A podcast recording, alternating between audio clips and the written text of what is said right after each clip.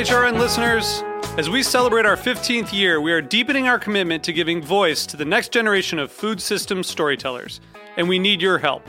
Our internship and fellowship programs help activate new possibilities for underrepresented and underestimated young people through experiential journalism, audio engineering, and production training. Through these unique programs, HRN helps food equity stewards build essential workforce readiness skills that expand their potential and foster economic mobility. Please consider supporting these critical programs. And with a minimum donation, you can be entered to win a dinner for two at an amazing restaurant in one of eight cities and tickets to a concert at a great venue in one of those cities. We have incredible partners across the country who have donated, as they also share our passion for helping to educate the next generation of food systems storytellers. Check out heritageradionetwork.org slash 15 to donate and enter to win today. That's heritageradionetwork.org slash 15 to donate and enter to win today. And make sure you donate before March 31st. Thank you. This episode is brought to you by Roberta's, home of Heritage Radio Network for 10 years. Learn more about Roberta's at robertaspizza.com. Hello and welcome to Snacky Tunes. I am one half your host, Darin Bresnitz. Hope everyone is staying safe checking in on loved ones. It is open in America, but the world still needs our help. If you need resources or want to get involved, go to heritageradionetwork.org and please make sure to take time to check in with yourself. We are very excited to sit down with an old friend, Nathan Hazard, proprietor, owner of Littlebear Bottleshop, San Bernardino Mountains. He talks to us about his career in the music industry, his career in the food and beverage industry, and him leaving LA without a real plan to open up his own shop. It's a really inspiring tale, a lot of great tips if you're thinking about doing something in your own life. And it's uh, just a great, great conversation with a good friend. And then we dig deep into the archives for the present, which we recorded at Roberta's in the shipping containers. It's a duo consisting of Rusty and Mina, some killer electronic music, and we think it's just a real good vibe for a Sunday. So please sit back, relax, and enjoy Snacky Tunes here on hrn.org. We talk about food, we talk about music with musical dudes. Finger on the pulse, snacky tunes.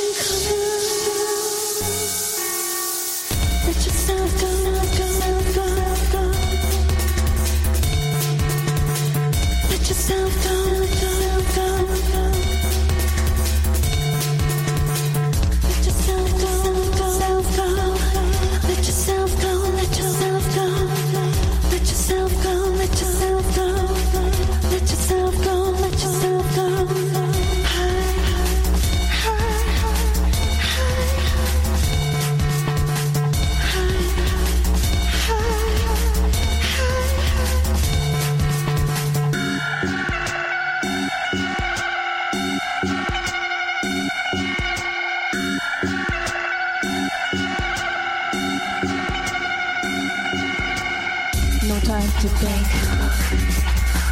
No time to think. No time to worry about the consequences. No time to think. No time to think. No time to worry.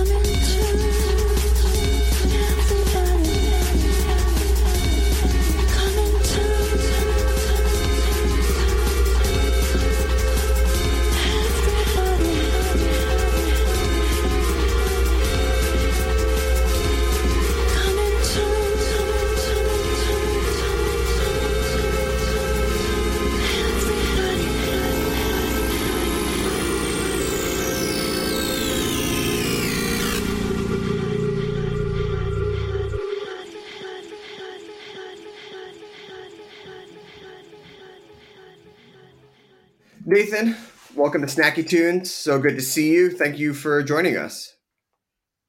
Thank you for having me. Uh, congratulations on opening the store, Littlebear Bottleshop. For our listeners who are unfamiliar about what it is and where it is, what is it? Littlebear Bottleshop is uh, a very small, curated, kind of boutique wine and spirits shop um, in the San Bernardino Mountains of Southern California, up in Sky Forest, California.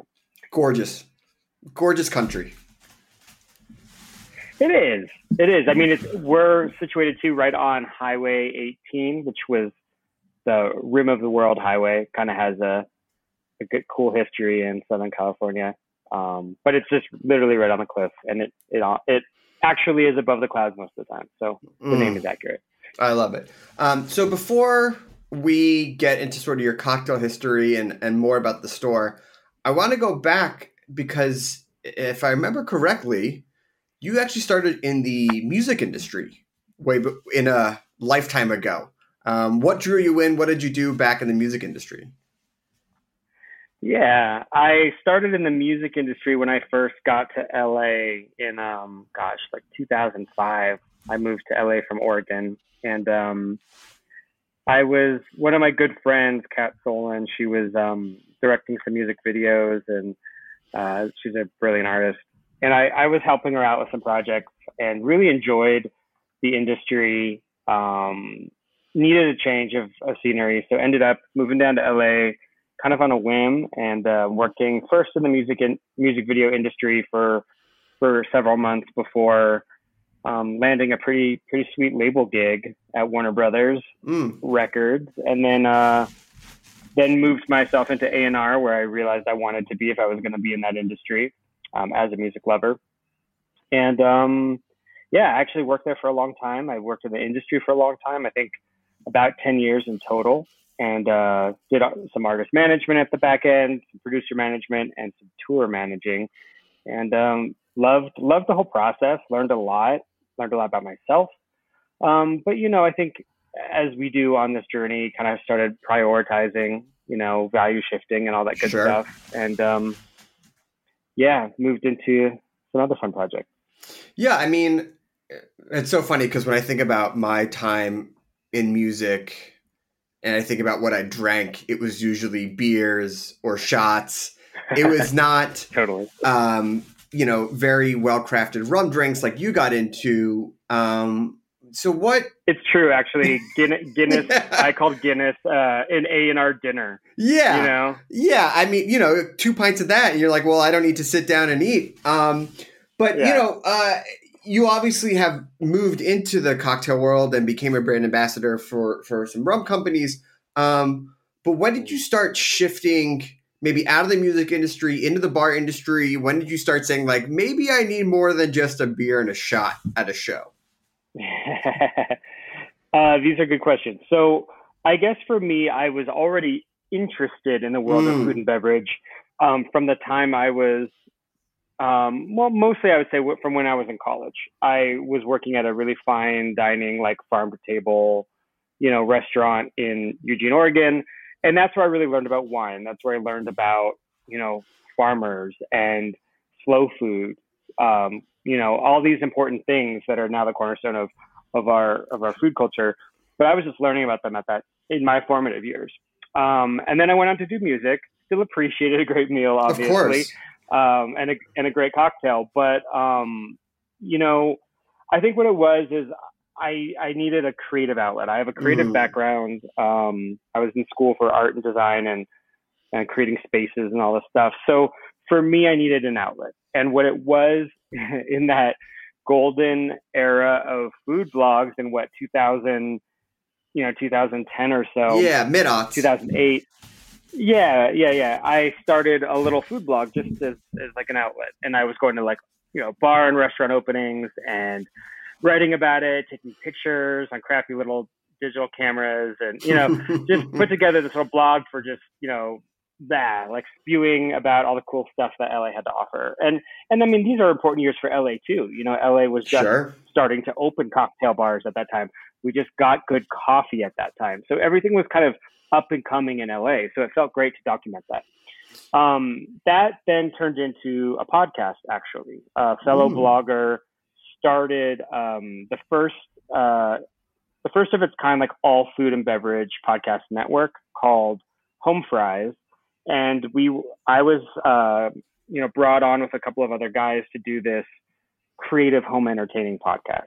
And very quickly, because of our varying interests, I became the quote unquote drink guy Mm. because I was always talking about, oh, we should have this type of a cocktail with that theme, or we should do this wine or that beer. And um, this podcast then turned into actually doing real events. And then that kind of turned into um, something that evolved into a pop up restaurant and bar experience called the Coconut Club. Right. So myself and one of my my co-hosts, we started doing private dinners, these little pop-up events. Um, you know, he worked in animation, so he had a couple like kind of celebrity clients who were like, "Hey, come over to my house and I have this important meeting. Make us a crazy, crazy, over the top, you know, experience." And I would come in and do strange cocktails and bizarre vessels, and he would make crazy food. And um, people would tell us every time, "You should really do this. You should, you should make do events. You should, you know, I don't know, keep, follow this like this dream."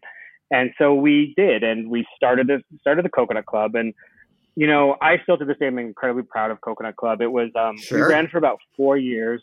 It was um, you know, we got really good, you know, media press feedback um, and coverage at that time, and we could. It was one of those things where we almost weren't sure how to keep up with it. I was still working in music, um, and this is around the time I was tour managing. So I'd be like getting on a plane to Japan, and then getting home and running and batching cocktails and you know doing these events. I was just Yeah. Literally running myself ragged. And um but it was amazing. It was it was really you know i was i'm really proud of the stuff we put out there in the world and the ideas.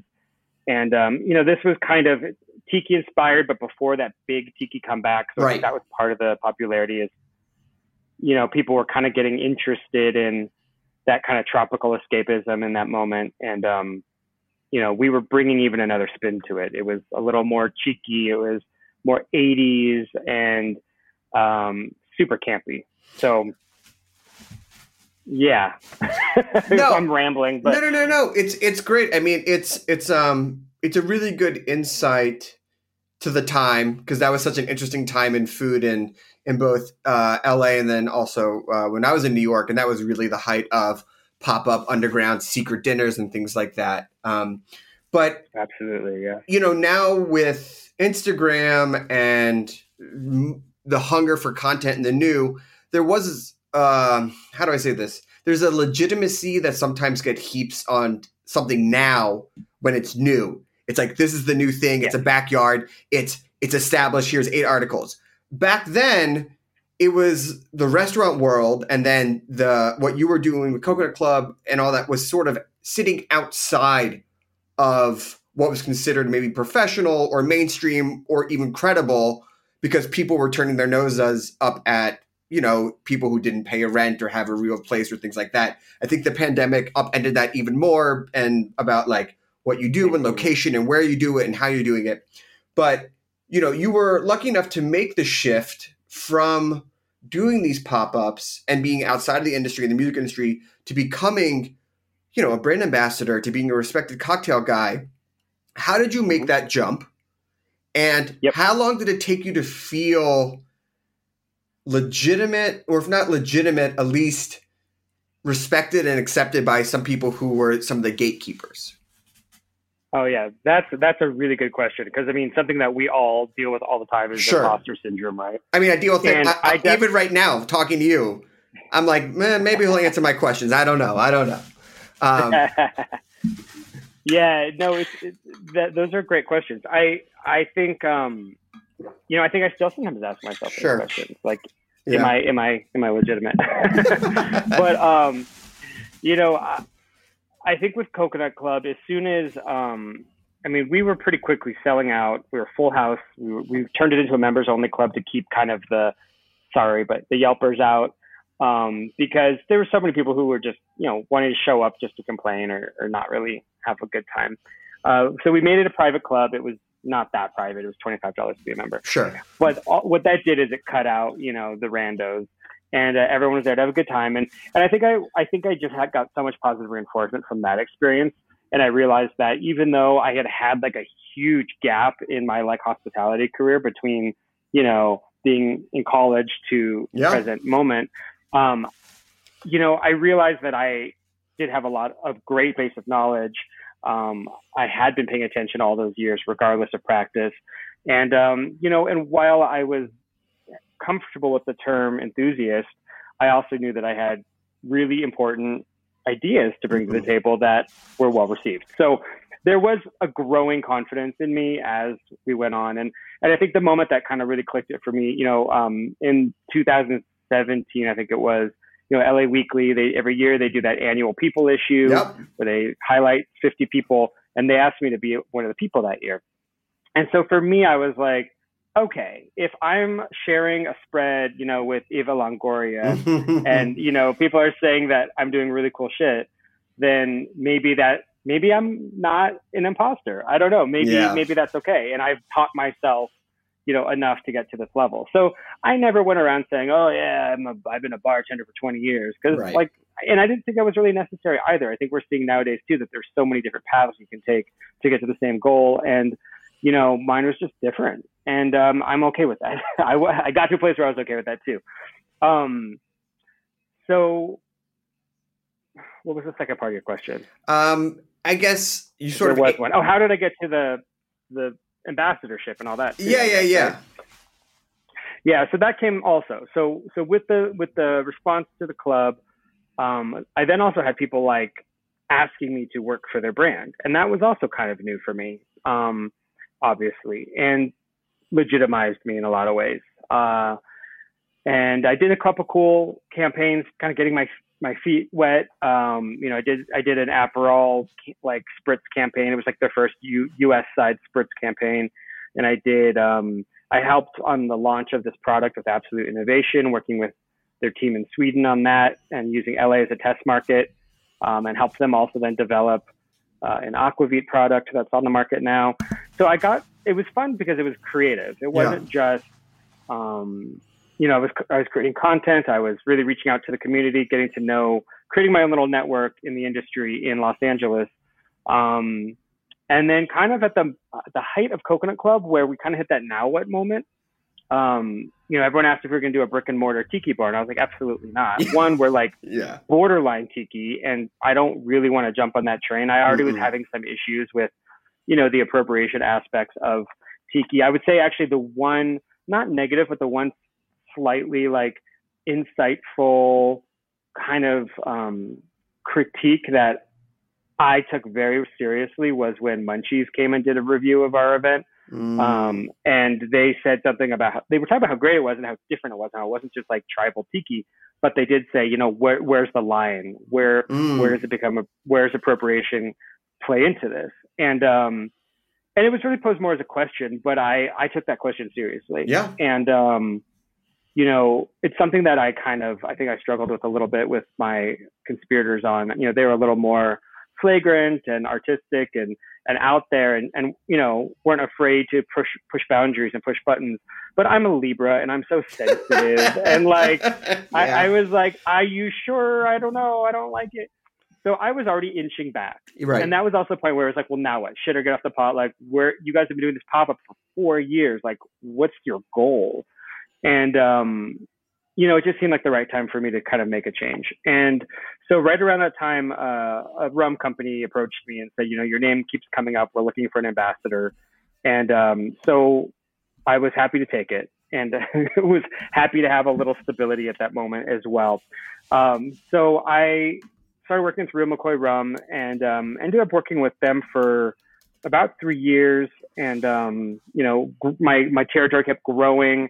I kept, you know, pushing us, you know, into these different territories um, throughout the West, and then pre-pandemic, kind of moved into a national role, Mm, and then and then uh, and then the world had other plans for me yet again. awesome. Well, listen, we're going to take a quick break because we're going to talk about those other plans which came to exist uh, as Littlebear Bottleshop.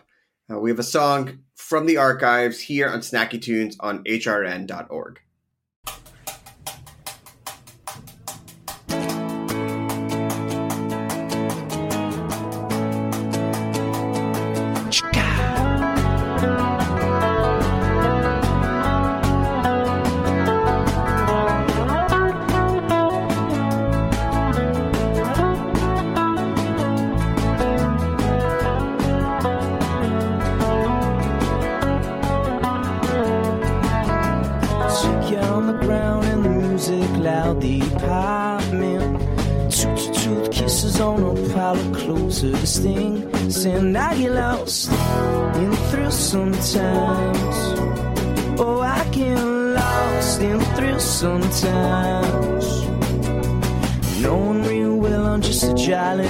rancher in her drink. Mortal slander you assumes now what I think. I get lost in thrill sometimes. Oh, I get lost in my thoughts sometimes.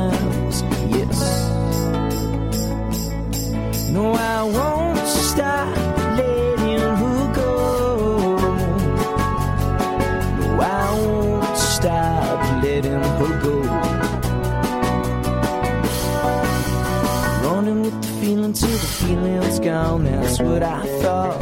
Twisted little chatter on the bathroom floor.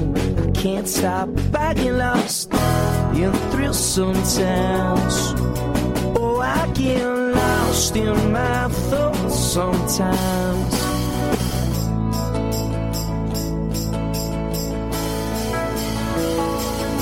No, I won't stop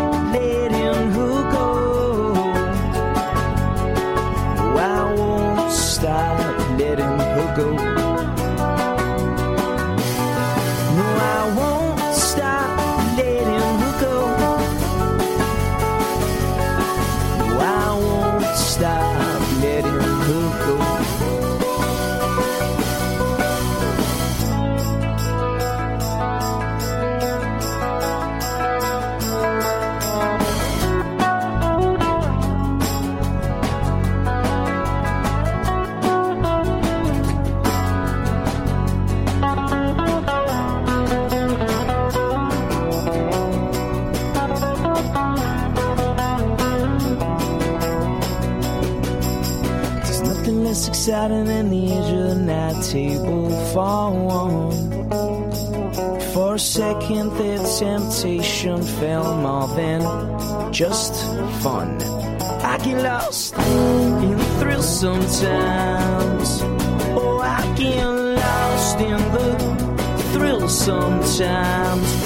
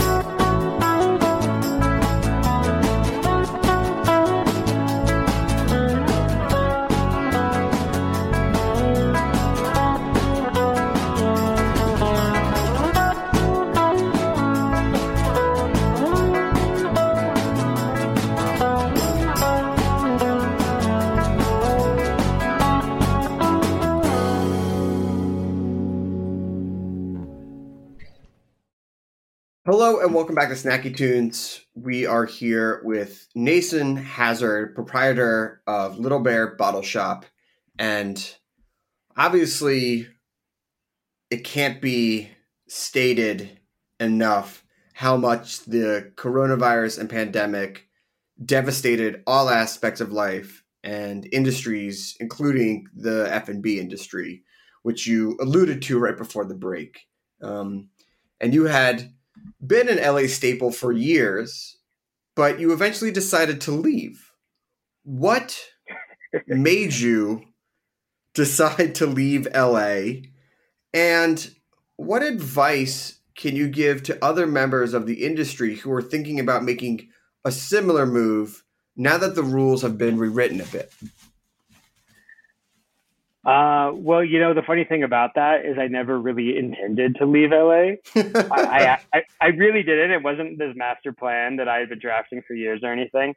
Um, you know, like I mentioned, I had started, um, you know, a job that was quickly growing and becoming a national role. So I was pretty much living out of a suitcase.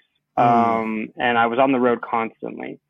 And I think what happened is I had a little burnout at the end of 2019. Mm. And I decided I need to find something for myself. I need a safe place. I need a quiet place. I need somewhere to come home to. And I was coming home to an apartment in Highland Park, and it was great, but it was, you know, there was a lot going on. Yeah. There was a lot of, a lot of my accounts were just around the corner. There was always distraction. So, you know, I had to, I don't know. And I, you know, I was getting to a place where I kind of wanted to invest, you know, in, in a piece of property, but I knew I could never afford LA. So it just was like a stress relief kind of tool for me was like, you know, cruising Zillow. I'm sure. Sure. a lot of people do Oh, that yeah. and uh and I just kept looking in like the mountains, like Idyllwild, or you know, it just sounded like so peaceful and so like what a nice respite, you know, and uh and then looking, you know, I saw Idyllwild start blowing up, so I was like, well, shoot, that's expensive now. And then I started kind of I hopped over to another mountain range in SoCal, the San Bernardinos, um, and started kind of cruising around Big Bear and Mm. uh, Lake Arrowhead, just on the maps, right?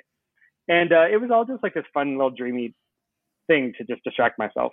And um, and then on my 39th birthday, I found myself in town. I didn't have any plans because I was at that point where I was traveling so much. I kind of just didn't even have like a base anymore. I didn't have Mm. like friends, like regular friends I would spend a birthday with, or I just felt really out of sorts. So I just got in the car and drove to the mountains and started going to open houses. And uh, it was, I don't know, it was just like a weird. It's, this is when everything just started kind of falling into place in a weird way I can't explain. But um, you know, I met a realtor that day, and she sunk her claws into me and was like really encouraging, gave me a ton of information about the area. Um, kind of started making me realize that it was even that it was possible, and I didn't really think it was up until that point. And um, so, long story short, I basically pursued buying a property in, on the mountain here because I figured I could, and it was probably going to be an investment. I'd probably rent Airbnb it. I didn't know, but I was like, I'm gonna I'm gonna keep exploring this. Well, I found third third time's a charm. I found a house, bid on it, and uh, I closed the week uh, when things were getting really weird with coronavirus. Like, Mm. and it was that kind of that moment where all these people in my life were like, "Are you sure you should pull out? Don't do this. We don't know what's happening. Like, don't make a big mistake. It could this could be a financial failure." And I was, of course, like, "What the hell do I do? You know, I've already gone this far. I'm already down the path. Like, you know, deposits down, all these things." So I went into like close escrow, decided to move forward, and literally like as I was walking out, they like turned the sign to close and were like, "You're literally the last person that's coming in this building." Um, I still don't even know if they've if they're open. wow. And uh, I moved like I had my mover scheduled the week of lockdown, so it was just like one of those wild, surreal moments where I'm like, "Are they going to cancel? Am I even allowed to be on the highway?" Like we, if you think back to how No, chaotic of that course, moment of was course. we didn't know anything. We thought at any moment we'd get a new announcement that whatever. So I was like, I had just got off a plane from Seattle. I wasn't feeling well, and the world was closing down. Well, sure enough, I did. I did have coronavirus. I I was sick while I was packing up my apartment, Wow. and um, and then I did move that first week and of lockdown, and then as soon as I was like unpacking the the truck, it started snowing Hmm. And so then my first few days in my new house in this foreign place, I was snowed in. And it was just like really, really dramatically, you know, like talk about a chapter, you know, like Sure. it was just full on everything suddenly was different. The whole world was different. So um, you know, I I stayed. I just was in the house full time. It was my house now. I subleased my apartment in Highland Park. And um everything was just different from then on. And it was I think getting to know a new place in that setting was super strange, but also kind of, I don't know, it was just, it was kind of bizarre and amazing. So that's how I ended up here. It wasn't like this grand plan. It was Hmm. more like, uh, and, and, you know, not to toot my own horn, I guess, I guess I'm ahead of the trends, but like, yeah, now everyone's like, oh, so you left because of pandemic. I'm like, actually, I didn't. I, I, I mean, look, I happened, we can I happened before. we can edit out that but- that incredible story, and you can just go on the record and be like, "Yeah, my master plan was I saw the shift of uh, city to rural, and I thought that I would open up uh, a new store." And, um, so listen, so you're in this new place, you're in this new town, um, without maybe the master plan that everyone thinks you have now. Did you already have the idea for Littlebear? Was that something in the back of your mind? Did you, you know, think that opening up? I mean, the great thing about it is the pandemic showed that people want to either have a drink or have a store that they can trust and get good stuff from. Um, but how did how did Right. how did the idea come to your mind? Where did you get the experience? Um, what was Yeah. the process of opening? well, a big piece of that puzzle is Barkeeper Silver Lake. Mm, So I, if you aren't familiar, Barkeeper was really the first cocktail-centric bottle shop sure. in the United States. They, you know, they kind of blaze this idea of, you know, the ritual of cocktail, a place where you can get any type of bitters you can imagine. You know, it, it, it's a bar, it's a bartender's head shop essentially. So I had always been enamored with Barkeeper because they opened around the time I moved to LA, and um, and I when I lost my first job in the music industry, um, I approached my friend who was working there, and and it was the holidays, and I said, "Hey, are you guys looking for extra help during the holidays?" He said, "Actually, yes." Uh, I met Joe Keeper, the owner, came in, and I started working there just throughout the holiday season. Then that became, "Hey, we like you, stay around." So I, I would work on Sundays. I was still, you know, even when I got another job, I was I was going and working on the weekends at Barkeeper. That went on for about six years. So the whole time I was doing Coconut Club, the whole time I was doing a lot of these other things, I had a couple days a week, maybe even just one day a week at Barkeeper. And that gave me insight into even another aspect of the industry. I mean, I think what I like about my experience is that I've worked really on all sides Right. of the beverage industry Sure. um, and ha- and I would say have a pretty good insight into how it works. So, um, you know, that was always kind of like a dream because I had seen this idealized version of this thing. Um, you know, to me, it was like, oh, that would be cool one day to have something like that of my own. And I think that was in the back of my mind when I bought the house up here, moved up here, Mm. was maybe one day down the road, you know, it was either like that or what, like a B and B, right? Those Sure. like the dreams. Like at some point when I'm older, Right. I'm going to open this cool, cute little hotel or, you know, whatever. So I was thinking down the road. Uh, this was definitely not a plan, concrete plan. So that's where I kind of learned a lot about how to run a store like this. Although, Hmm. let's be clear, I'm, I'm learning every day because I've never sure. run one before until now. Uh, but that's where some of that knowledge base came from. Um, so yeah, it wasn't it wasn't a plan, but what happened was um, around October of 2020, I you know I had been kind of not fully furloughed, not fully working, but you know let's be clear, bars were closed, Sure. airports were closed, like I wasn't going anywhere, I wasn't doing anything, and it- and I started feeling that kind of like worrying in my center of like Mhm. uselessness, especially being so removed from the world Sure. up here. And um, so, you know, the ideas were percolating, and I, I was just kind of like keeping an eye open on like properties I was passing and whatnot. Um, but then once I met who is now my landlord and heard his vision for this property that my shop is on, um, I started realizing very quickly, okay, I want to do this, and I need to figure out how to do it very, very quickly Mm. because this is an opportunity. Um, you know, I had just been talking to a friend of mine who has a record store up here um, about how this mountain needs some music. It needs like a, a, a hub, a cultural hub. that's a little younger, that is, um, you know, bringing something contemporary to the scene. Because let's be honest, it's kind of a sleepy tourist town for Sure. the most part up here. Um, and the term that I threw out was, you know, we need like a we need a Pappy and Harriet's. We need Mhm. a cool, cozy, rustic um, space that you know people can gather at. Not a week later, I meet Chip, who's my landlord and and and now friend, and he was he said, "Yeah, I really want to create a, a vibe on this corner, you know, kind of like Pappy and Harriet's, but like in the mountains." Love it. And I just went, "What the frick?"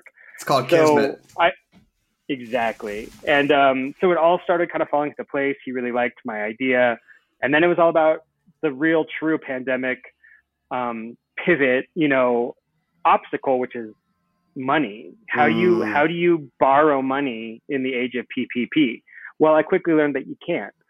So it became a full on like grassroots like how the heck can I make this work? And you know, just talking to people in my in my world and trying to find, you know, any way to make it happen and I'm still amazed that I was able to make it happen. But uh I did it on my own, which is something I'm also very proud of. Um, I don't have partners. I don't have investors. It's just lenders and some belief that I can do it. And uh, yeah, so um, between October and a couple weeks ago, it was just like, you know, trying to navigate dealing with counties Sure. during COVID and you know all of the obstacles that um, you know come with opening a business, but with the added obstacle of a pandemic.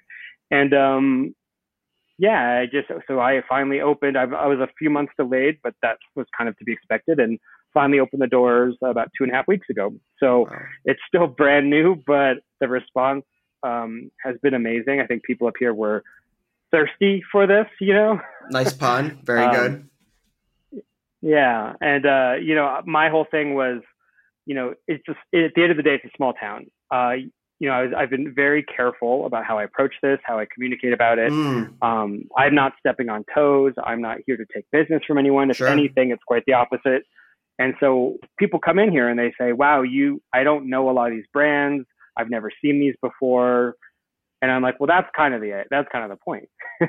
I'm not here to compete with the grocery store down the street. I'm here to to supplement and complement and bring something different to the mountain that isn't here. You know, I'm I could positively say these are the first bottles of natural wine that have touched this mountain. Mm. You know what I mean?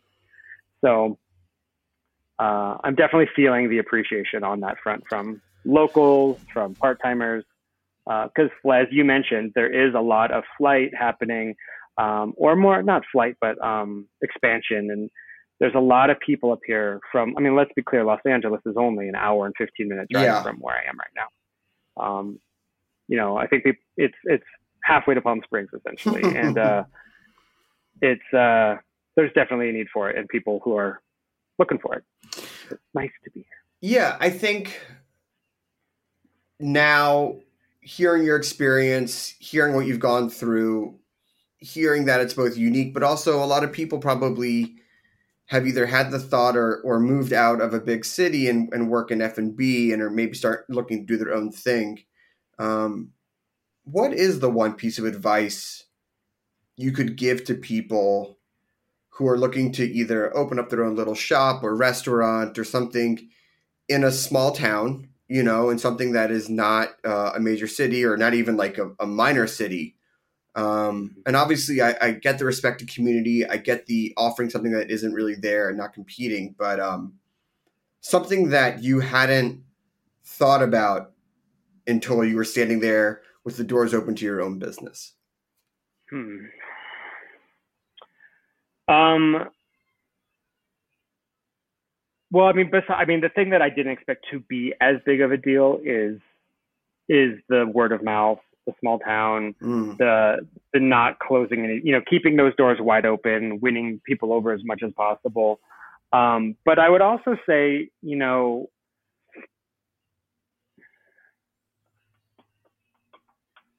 I mean, for me, the biggest thing that I had to overcome really was just not not being afraid. And this even ties in, I guess, to earlier and, and the imposter thing is like, mm, and maybe it w- maybe it was having just having the experience of realizing that I could buy a house in a faraway place. Mhm. Like like made me a little less afraid, but I would say getting over that hump and not being afraid. I've, I'm someone who's always operated out of fear, I think, most of my life. And, um, you know, I think moving up here and doing this, it really kind of helped me, um, I don't know, like get to another step just in my own confidence, my own, you know, where I, where I, like, just my character has changed so much in just a year. Um, and I and I hate to say that p- the pandemic was probably a big part of that because, you know, in a way, I think I felt a little bit more able to take risks with that kind of, I think that fear of the un- unknown and Mm. almost like the world's going to end anyway, shrug kind of a thing. like yeah, helped helped me kind of jump off the cliff. So so I don't know. I mean, I, I can't say that I have a lot of good advice because back to square one, I didn't plan any of this. Mm. And that sounds obnoxious, but it's actually true. It's all been more of like I figured it out along the way. I mean, I remember just a year ago thinking, you know, what's my next step? Like I here I am burnt burnt out on, you know, this gig that I love, but you know, I can't I'm 40 years old. I don't want to be, you know, traveling nonstop and drinking 10 daiquiris a night forever. Like Yeah. that's not sustainable at all. So what are you going to do now? And I had no idea. Mm. So it's kind of like I I don't know. Sometimes the universe finds a way, and uh, and you know we just have to trust it. And I think that a lot of this was trust. It was trusting myself and um, trusting the signs and and making good decisions. You know, look, all we're just like you know all of the things that we've gone through have built us into this you know um, creature we are now. And and I think it was more just well I've done this so I can trust this decision. I've done you know I just wasn't ready until now.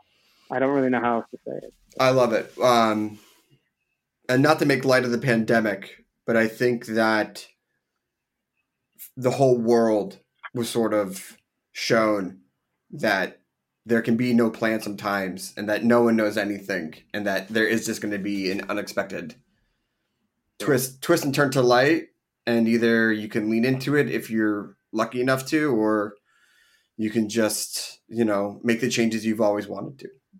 Um, Right. Well, for me too, there was definitely a moment. Um, you know, I started once I lost my my job. I, I started coming to LA pretty regularly um, and working at Barkeeper mm, because they were seen as an essential um, business. We were working masked, um, and I think just pulling back and simplifying my life so much at that time, and having my main interactions be with customers who were, like you said, coming to their trusted place to mm. get something, having that very simple and honest exchange with people without all the clutter of everyday life all around us, or my other jobs, or my distractions, or pop ups, or events. Like just being focused on that exchange with a customer, I realized I actually got everything that I craved in my other job from that exchange. So rather than going out educating a big staff or doing an event for a bunch of people, I was just talking one on one with someone Mm. about gin. And I realized I got just as much personal pleasure out of talking about bottles of gin with an individual as I did doing all that other stuff. Mm. And it was much better for my body and my brain and my well being to do it like that. So I think that's when I had the click of maybe this is the aspect that I should focus on next.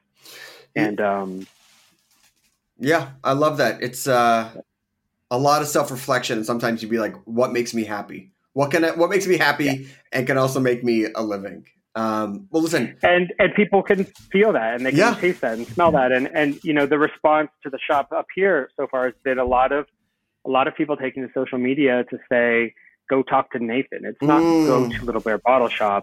It's go check this out. Go talk to Nathan. He'll help you find something amazing, and we're so excited. You know, so that that to me feels so good because it's authentic too. I'm like that is true. You're not just saying, hey, go check this out, blah blah blah. It's like a post. It's like these are more personal responses to a business that I'm used to even seeing with other people.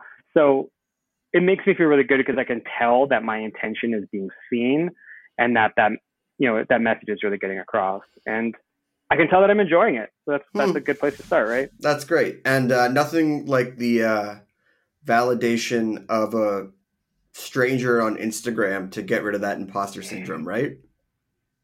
Exactly. Well, listen, congratulations. if people want to check out the shop, um, either in person or online, where can they go? Uh, littlebearbottleshop.com or on socials, it's just at Little Bear Bottle Shop, no spaces. Um, and yeah, you know, for now we're just an in-store experience, but you know, I have plans to grow and do lots of different things uh, moving forward. So, you know, at some point, hopefully we'll be online um, and shipping and all that good stuff. But in the meantime, when you need a little break from the city or are ever in the San Bernardino Mountains, yeah, please do stop by and see me. Amazing. Well, Nathan, thanks for sitting down with us. Good to see you. We have a song from the archives and then a great performance from the archives from the present here on Snacky Tunes on hrn.org.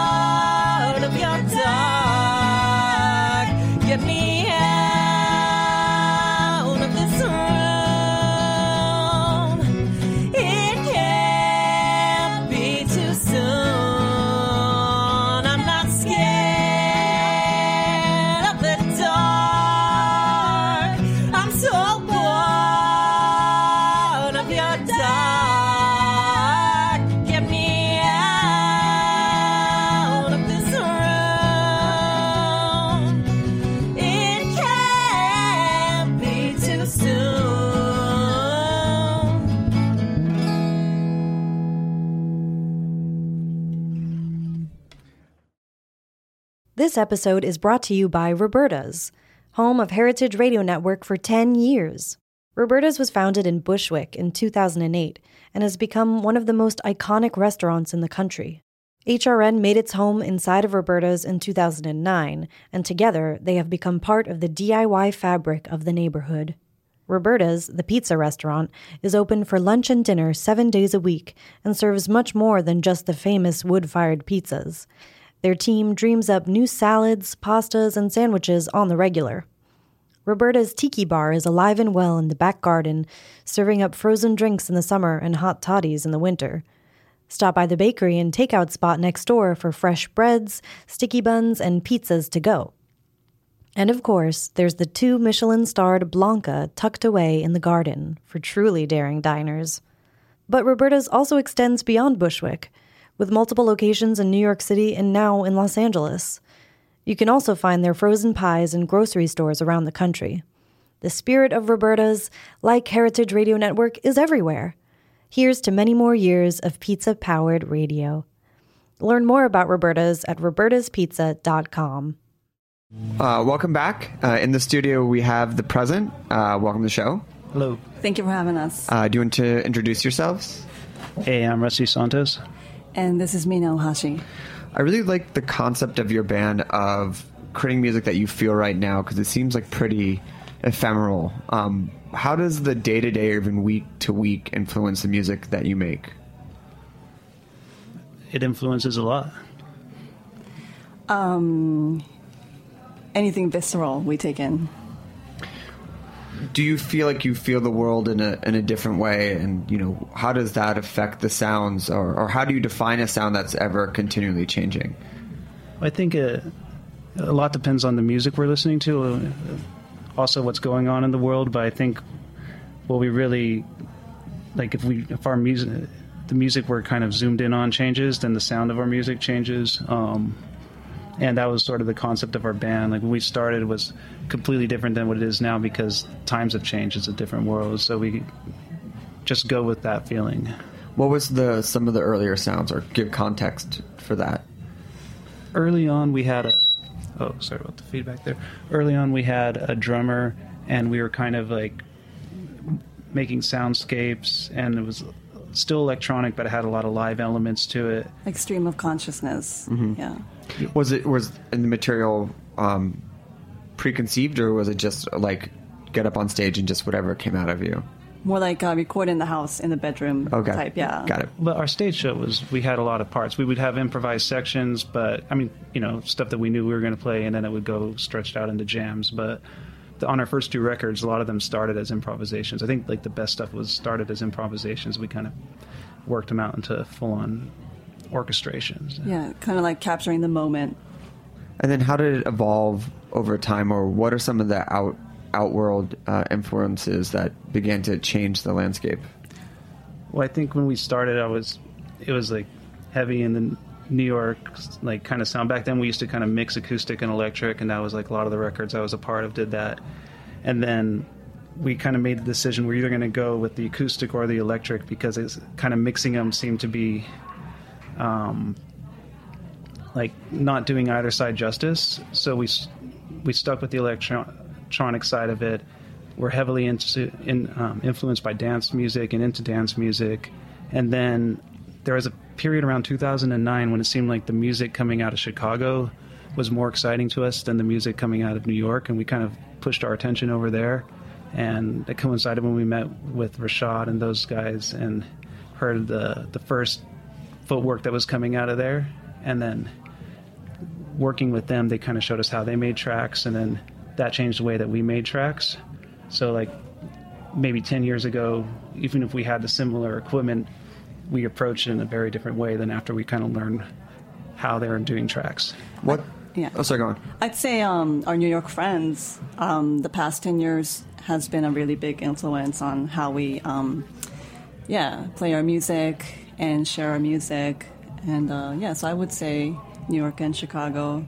Underground music has been a really big influence on the present. What was one of the things they showed you in making music that that kind of opened your eyes or, or changed the way that you made it? I think it was the way that you can change the rhythm aspect where it seemed like a lot of the the people we were making music with associated with at the time when we first on our first records you'd have like a stable drum beat that's going and then we kind of flip that so that the drum beat is always changing and then moving that around electronically and and uh, whereas melodies used to kind of fly all over the place then the melody be kind of became like a centered point, and then the rhythm is always shifting and fluctuating, and same with like the bass and the, the kicks and those type of elements. It's just instead of just having a loop, that's like where the creativity happens. I would say um, I'd always had fun improvising and you know um, going free in music. Uh, but the biggest thing that I learned uh, being in the studio with DJ Rashad was he would um, teach to play with the percussive elements inside the music, and that was uh, definitely like an eye-opening experience for me to not just the melody. But play with the percussive elements too. So you're dancing and singing at the same time when you're singing. Uh, why don't we hear a, hear a song? Okay. Uh, what are you going to play first? Oh my god! Okay. Uh, live on Snacky Tunes.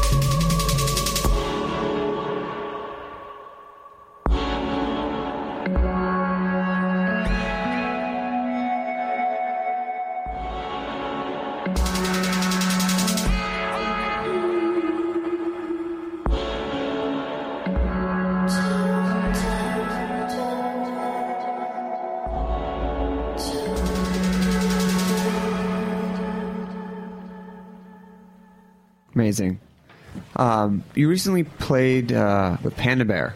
Uh, what was that like?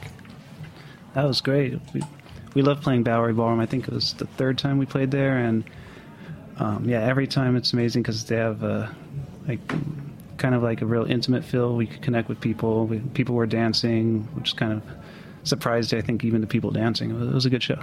I've that was like the one of the first venues I ever went to when I moved here, and it, I didn't realize how good it was until I went to a lot of other venues. But Yeah. they really built that one properly. Um, do you have any other places that you love playing, or like, or areas that are receptive to the music you make? We had a show earlier this year.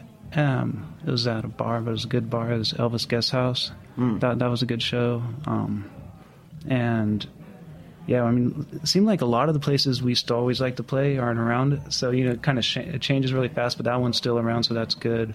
We played El Cortez Oh yeah. Yeah, like a week ago, two weeks yeah, that ago. was cool. That's was like brand new place. Um, yeah. and then we, we might even play there again soon, actually. So Mm-hmm. those are good spots. So we talked a little bit about um, where your music was and kind of how it evolved. What is your music like now in 2000? Well, I guess the towards the end of 2015, 2016. right now. Well, yeah, we're kind of um, we're we're on a 160 kind of like a faster BPM than the halftime thing, like you heard in that song. We can kind of go switch in between like the fast and the slow. I think that's like a big part of what we're interested in right now are these like kind of flipping it upside down halftime and then double time. I'm interested in mixing mixing um, live piano. Maybe bring back the acoustic elements. That might be really interesting. And then you said you know that's a different world earlier. Like what um, outside influences of the world have affected the music that you make?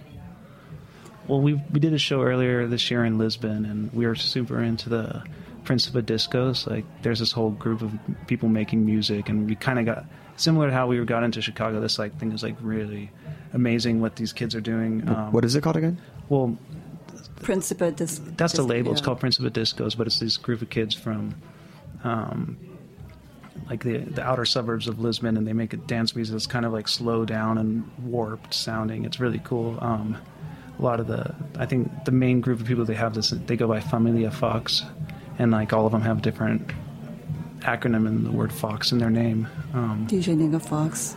DJ Marfox.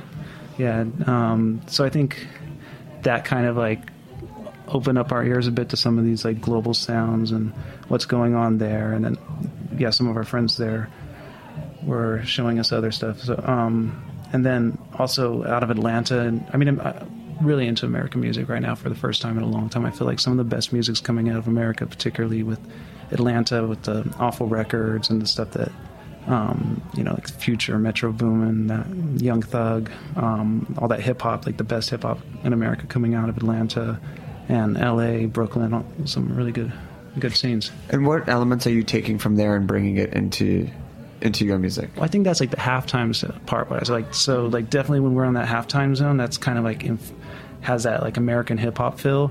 And then when we double time, that has like this sort of like UK influence or um, you know Portuguese influence. It has like that like European dance side. But I mean, it's still very American what we're doing.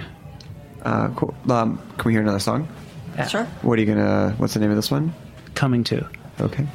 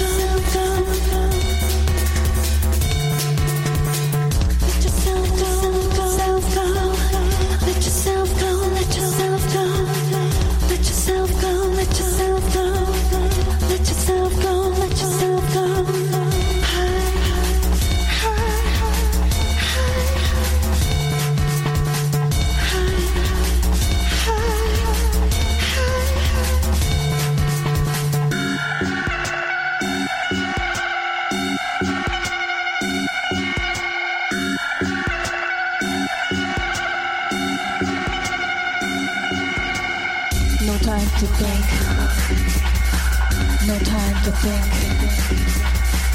No time to worry about the consequences.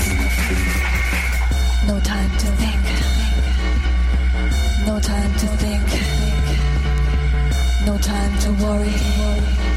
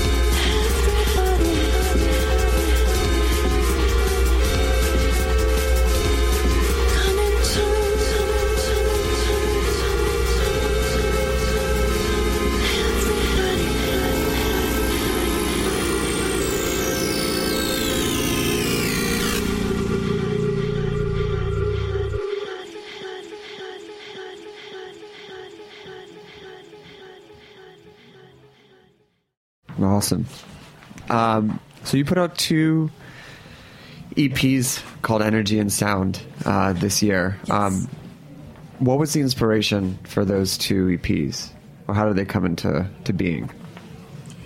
It um, came from just uh, improvising and catching the moment and just jamming on the machine. As for Rusty, and me on microphone and just uh, just capturing what comes out and not going back. Um, not so much a back and forth, just uh, going at it and capturing the moment. Yeah. Yeah, it was more aggressive than some of the stuff like we were expecting. We kind of just came out and we could- rolling with it. Like, ener- so that's why we stuck with the energy. You know, like that was what we were feeling.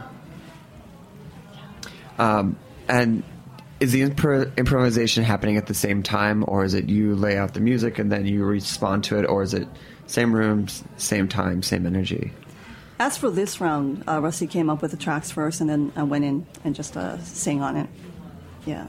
But yeah, and then even when, but it kind of feeds off each other, and I think the way that it gets arranged changes after that, and so um, yeah, there's always like kind of like trying to find creative ways to improvise inside of a machine that like a sampler, you know, that doesn't like expressively work like that like but then you could find these like limitations inside of just like you would with any kind of instrument but electronically like how do you do something completely in a moment when the machine's meant to program or to compose? So that's kind of like what we are exploring is like keeping that live energy while you're recording or programming and so that's how it came out And translating that from like the improvisation, do you just kind of play it as it lays, or do you go back and and maybe edit it or cut it together in some way to make uh, cohesion, or is it just kind of what happens happens and then? I think every song is different, and we don't have like a one method that we stick to. Mm. We let the uh, track kind of speak for itself because it, it comes from the track. It's it, inside it. Like sometimes it um, asks for more attention and time, and, and some tracks are just like it raw. So But yeah, and that's true. But then there are certain rules within it too, like with the, Yeah. like how we'll do like 16 bars or 32 bars, eight bars, and there's kind of like we follow these like codes that we learned from working with a lot of the Chicago guys. That was one of the things they really taught us is you have certain structures, and when you get those structures, you can go wild. Like whatever you want, but then you you know like we're not going to change on the sixth bar. It's going to change on the eighth bar. Right. I mean, creativity always comes from some form of constraint. Like when everything's Right, an option, right. like nothing happens. that is so true. So Yeah. uh, um, that's such a, a great lesson. And and how long did it kind of take for you guys to codify your own set of rules? Like when did that come into play? I really think if you notice, we put out three records this year, and it's the last one was a long time before that. We were releasing stuff on SoundCloud and everything, but it took a it took years, like uh, from where Shout we. out to Jamie, by the way. oh, yeah, Thanks yeah. for connecting us. Yeah, yeah, yeah. He, he put out um Hi, Jamie. Thank you. yeah. You were saying that it was you'd put out a record a long time ago, and then like kind of as it you I put mean, out through yeah, this year. like from the the first ones we were talking about, the kind of like acoustic, electronic um, explorations to where we're doing right now. That was five years. Yeah, and I I think it's about like understanding each other's roles. Like Yeah. you're in charge of this, and I'm in charge of this. Like understanding the dynamics was definitely like organic experience. It's not like oh you're the producer and you make it from here to here, and I'm the singer so I sing from here. It's it's never like that. It was just uh yeah. And the- then we're both the producer, kind of weird. yeah, weird- so understanding that without even uh, like planning out talking about it, just Mhm. like doing it and kind of like Jim. um, but I mean, after being playing together for a, a number of years, I mean, are the roles set, or is it even within like the improvisation that you might change roles or take on new roles or different direction? It's fluctuous, right? Well, yeah, I mean, I, they're becoming more set. Um, We we would definitely we're open for anything, but then I feel like kind of like part of what the present has become is um, I'm like deeply inside the electronics and the mix, and she's deeply in the vocals and the mix as well, kind of. And the yeah. songwriting. Yeah, I mean, one thing earlier when we were talking about the improvisation, we don't really like mixing is kind of part of that process too. It's not like we finish it and then now it's time to mix. It's like we finish it and it's finished um, from the way. From, so from the start of the composition to recording to mixing to mastering, that all kind of happens in the same process, and then it's done. It's a really interesting way to evolve making music. So like the output must be higher, or is it still you feel the same? Or there's a lot of stuff that, that happens that like you learn on that one that's down and then you start again because you're refining the process during the recording. Yeah, I mean, we'll for each of the like the energy and sound series, which we're not really hasn't wrapped up yet. We still have more and more coming because that's kind of just like we finish, and then we finish a number of tracks, and then we're like, okay, these ones are going to get released, and then we move on to the next one. Um, so yeah, we get a lot of extra tracks that we got to find stuff to do with. Yeah. Um, is there is there? And I know it's ever evolving, but is there a current checklist or barometer for an energy and soundtrack that's like, okay, this this hit like a certain these five or six points, and it will get released as opposed to another track. I think yeah, because we'll, we're going to do other things besides gen- energy and sound, and sound. But when it, for the moment, if uh, like, like the song, like the songs we've been playing here, like it has to like sell, like we have to feel it to that extent, extent, get the same level of excitement, and then then it gets on, it passes that. Yeah. Yeah, as for me, I think um, the one that the vocals comes naturally and the lyrics comes naturally is the one that I'm definitely going to capture and uh, go deep. Yeah, if you're if you're if you're working too hard on it, then that's that's uh, means something. Uh, I want to make sure we have time for, for one more song, but question to each of you: Yeah. What right now is currently influencing you the most on the way in which you create music? Right now, Like right now, on I'd, I'd say the voices I've been yeah listening the whole time of the the customers. oh okay, oh really? Yeah. Oh, that how is that playing into it? Oh, it's it's like uh, it's music. Okay. I like I like how you went right now, as in this second in this back room, because I was thinking like, okay, over the past couple weeks, what has been influencing? I mean, you? but I think Yeah, both responses Yeah. are equally. I mean, however which you might define the present um, is equally unique. So, so you went right now, but you went to the last few weeks, so we can take a very legitimate answer from the past few weeks. yeah. Um, yeah, I think it's been a lot about what I hear, like, like in cars in our neighborhood. Like we live uptown, and when I hear sounds coming through the cars, like what, what are the sounds that I'm hearing? Is it the synthesizer? Is it, is it the bass line, or is it the hi hat? And like, of course, like it's got it's usually from a future track, or you know, like um, "What a Time to Be Alive" or something like that. I'm like, oh, how's that going to work? in? and what happens if we double time underneath that? And so definitely like the kind of ambient sounds of the city have been at work and then you combine that with sirens and train tracks and all this extra noise too and then something whatever cuts through and like that's kind of like delivering a message That's great. Um, so, uh, how can people find you, get your EPs, follow you? the best way to find us is soundcloud slash the present find us on soundcloud and that'll connect you to the bandcamp and the twitter and yeah Awesome. Well, again, thanks, Jamie, uh, for putting us together. Thank you. Thank and Jamie. uh, thank you for joining us. And uh, what's the name of the last song you're going to play for us? No, the other one.